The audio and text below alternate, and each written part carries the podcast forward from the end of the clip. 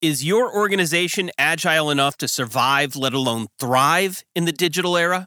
Hi, I'm Scott Smith for Gartner ThinkCast, and we started to explore that concern with Gartner Research Vice President Andy Rowsell-Jones on a previous ThinkCast installment. Andy is a lead analyst for the latest CIO agenda released at Gartner Symposium ITxpo 2017. Well, let's go back to Andy's discussion with senior executive partner Michael Power of Gartner Executive Programs as the two talked at Gartner's Melbourne office. So, Michael, I'll send it back to you. Andy, one thing I think the move to Agile or Mode 2 has done has changed for the better, I think, the level of involvement of business stakeholders and getting business buy in, even by name, uh, calling a business owner, a product owner, rather than a business stakeholder, and the way that they need to participate upfront and during at regular intervals through the project has, I think, gone some way to involve the business more in an accountable way in projects. But I'm pretty sure that has some challenges as well. What would you say would be the key challenges in that scenario? Well, I think the danger or the problem with, with Agile and the various spin offs of that uh, methodology is that of itself, it works extremely well, but it has limited application. We're now going to get into a religious debate about where and where you can and can't use Agile. But there are some projects which are still complicated enough and still take a long time, multi year execution. That although you may be able to do bits of them using Agile methodologies, there's still fundamentally a methodology that's driven off a specification at one end, user acceptance test halfway through, and then a delivery several months or years later at the other end. In other words, a waterfall methodology. So that's the first problem with Agile, in that you start to believe that everything can be delivered in this uh, very rapid, high involvement way. And the other thing about the agile development, I mean, where it works extremely well, and I think in your introduction you used the phrase product manager as opposed to business owner. And I think there's there's a very important point buried in that very simple word change because a product manager says, well, this isn't the end game. This is version one, and then we're going to do version 1.1, and then we're going to do version 1.2. In other words, it becomes an iterative development. So the other danger of that sort of project approach, for a start, you know, there's all the technical debt issues and all of the ICHR problems that go with it.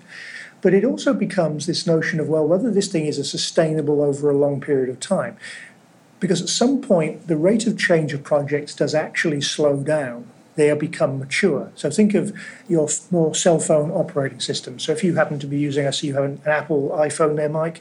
So you know iOS. Now iOS 11 is fundamentally different to iOS 10. Well, not really. It's mostly the same, and that was mostly the same as iOS 9. Was kind of very strongly similar to iOS 8 and so on, because the rate of change of even devices like these mobile phones, cell phones, are slowing down because basically all the features you could possibly imagine have already been put in. And the same is true of most other projects, whether it's an agile development to engage a customer group, whether it's an agile development to solve a, a supply chain logistics or an operational issue or a citizen engagement or a service delivery problem.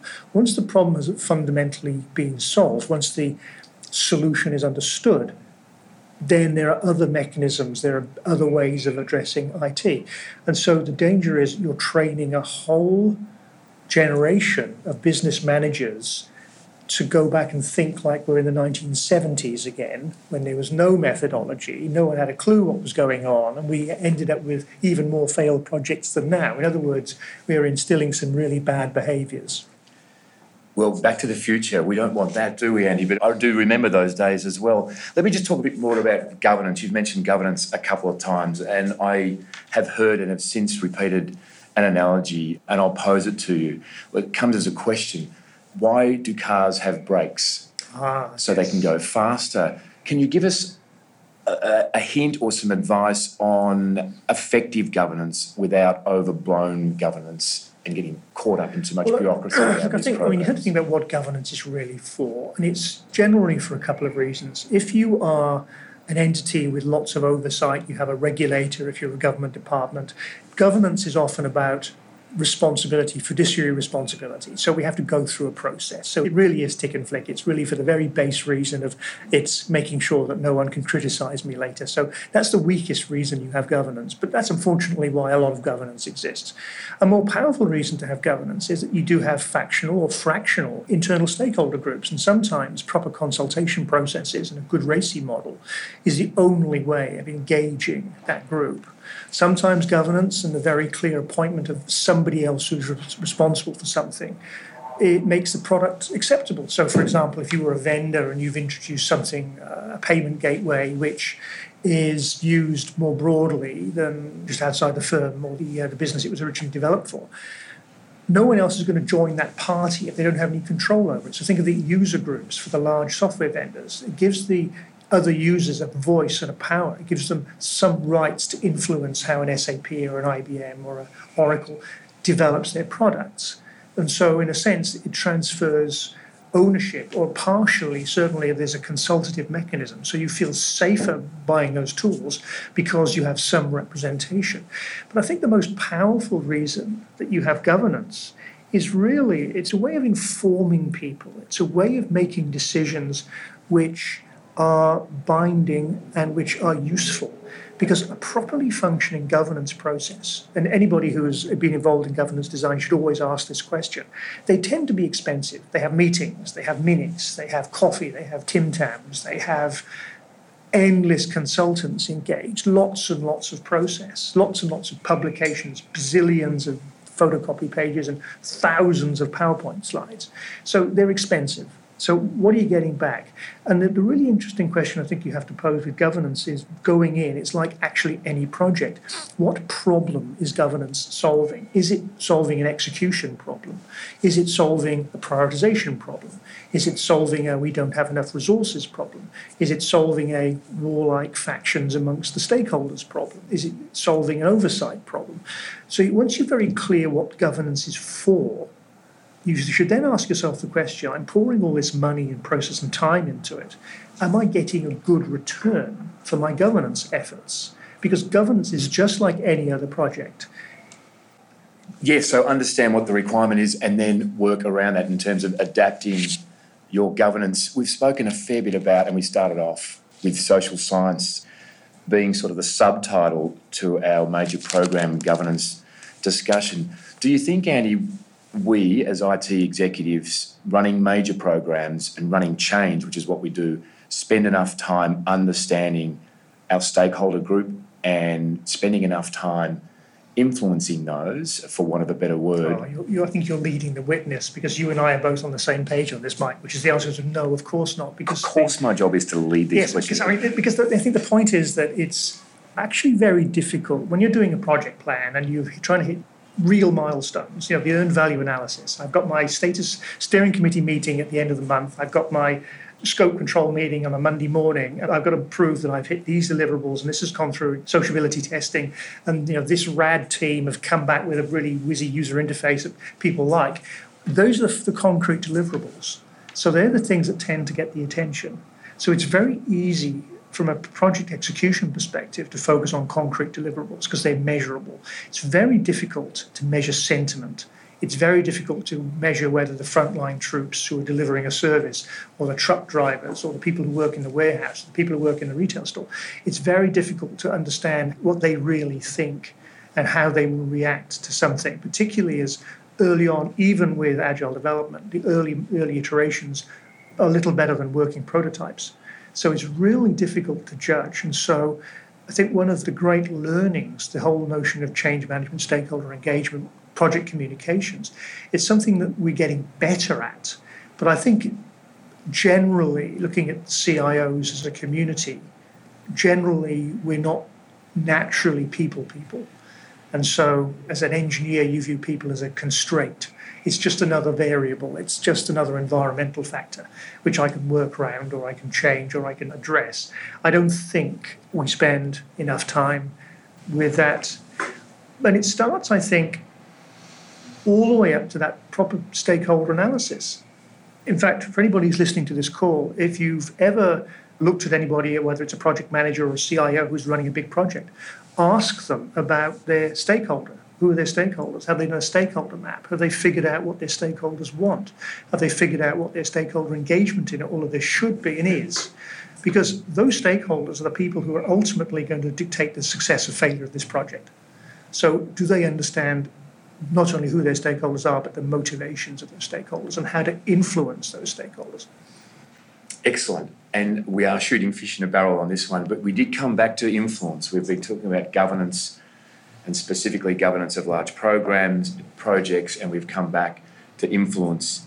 And I think there would be a couple of things that you might recommend that people could go through as part of a stakeholder management exercise? Well, I think you know, number one is figuring out who your stakeholders are. And that's not as easy as it sounds because you can have people who are obviously stakeholders. So I'm inventing some new way of selling my product direct, or I'm going to build an e store, I'm going to do something which now, that's obviously going to impact my old channel. It's obviously going to impact my current retail staff. It's obviously going to impact my supplier relationships. But it might impact the way we distribute stuff as well. It'll impact the distribution sector. It'll impact the way we charge customers. It'll impact the other products we might choose to sell. So it's taking a really broad view as to who our stakeholders are and it becomes you know absolutely as broad as you can. So figure out who is going to be influenced by this thing, and then of course sorting those groups into people who are fundamentally changed by them versus some people who just need to keep involved, or some people who could turn into nasty political enemies. The other interesting question is where is the biggest reputational risk, particularly if you're the CIO on a project or you're advising a CIO on a project? Where's the biggest reputational risk for the CIO? And in this context, it's reputational risk with respect to stakeholders. So, which group of stakeholders is the CIO most in danger of upsetting? And if they do upset them, how do you come back from that? How do you negotiate your way back? How do you rebuild trust? Because if you are a, a CIO and you've blown trust or you seem to have abused a trust with some senior level stakeholders, they probably won't ever forgive you. So there are some things you need to work on there. So I think it's the usual story. Figure out who they are, for the senior ones, personalize your response. For everyone else, sort them into groups and figure out what they need to know, how they need to be involved, even a mechanism. So, for example, the way people communicate. You and I are both talkers. Not that I'm giving you, Mike, any opportunity of talking this afternoon. I'm just nodding at the yeah, moment. I'm nodding. But you know, you and I are both talkers. That's our favourite way of communications. Some people, you know, this caricature CFO quite likes tables of numbers someone who is perhaps a writer, someone who might be working in a marketing function, quite likes the written word. Chief executives might be good detail people who might want a different form of communication, which is a simple chart with some narrative. So, even down to how to communicate with your stakeholders, not I'm going to publish something in a magazine, I'm going to put something on a website, I'm going to put something on a poster. But the one page strategy stuff that Gartner talks about is really powerful too because it helps you articulate why the project is to be done. It's a great infographic model and it works very well with certain groups of people who respond well to visual communications, which is most people at one level. I agree. We have these, uh, of course, I'm going to agree, but we have tools to help people do this as well. The one page strategy is one. We have a power mapping tool, which I've sat with you in front of clients and done quite a few times, and it's amazing how much of a revelation that is to the people that we're speaking about. Someone once said the probably a lot of people have said this the difference between manipulation and influence is intent. So, but these aren't the dark arts, are they? We Fair need to get better Absolutely. at understanding this is about human beings and what's motivating these human beings and how do we yeah, get them on board. Yeah, and I think it's lazy thinking to say that digital is all about agile, which means we have a 15 minute delivery window. I'm exaggerating, but you know, it means you know we can do a release cycle every two weeks, or if you look at the microservice level, we can do 10,000 releases a day. Yeah, absolutely, very good. Thank you very much. But that's lazy thinking because that's still not the majority of IT functionality or information processing functionality. It takes a lot longer than that to do anything substantive. So we will always be facing lag between idea and implementation. We will always be facing the danger that the leadership team changes or the requirement changes, or the environment is so totally different that I'm implementing in that it was unforeseeable when I started. So digital isn't going to solve those problems. In fact, if anything, it's going to, as I've said earlier, it's going to make them worse because there is an expectation that things will be done quickly. So the only thing you can do is keep your stakeholder group informed. It's keeping them together. Basically, it's the role of the sheepdog You've got to keep your sheep, your stakeholders, I'm being a little pejorative here, but you've got to keep your stakeholders pointed in the right direction. If the right direction is towards an objective which maybe your successor as CIO will see, it's still part of the job of the CIO to make sure that at the end of the day, the sheep end up where the sheep need to end up.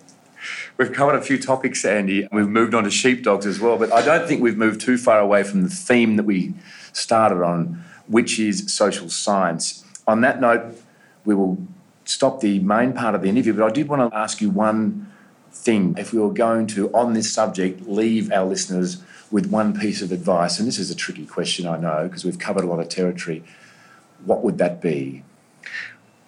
As you have said, Mike, it's a big, tricky territory, and I think Unfortunately, there's no simple answer to that question. So let me tell you what I would do. Diagnose, first of all, do the high spot review. What is actually wrong?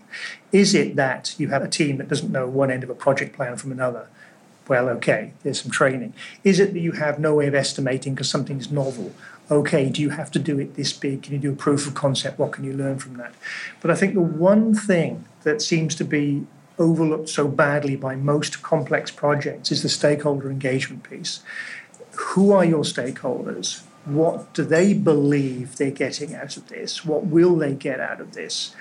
And the other thing that you often look at governance, there's a sense that governance is somehow failing. Oh, well, we must throw our existing governance mechanisms out and replace them.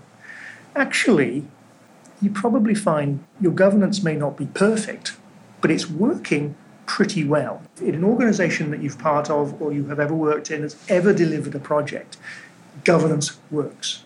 Even if you've never delivered a project but got close, or you figure out why you didn't deliver the project, governance is working. So the other thing is that just because it's new doesn't mean it's better. So sometimes the old fashioned governance processes, the RACI models, the steering committees, and all of that material that Gartner writes about on governance is equally applicable, in fact, probably more applicable because it's almost like it's become unfashionable.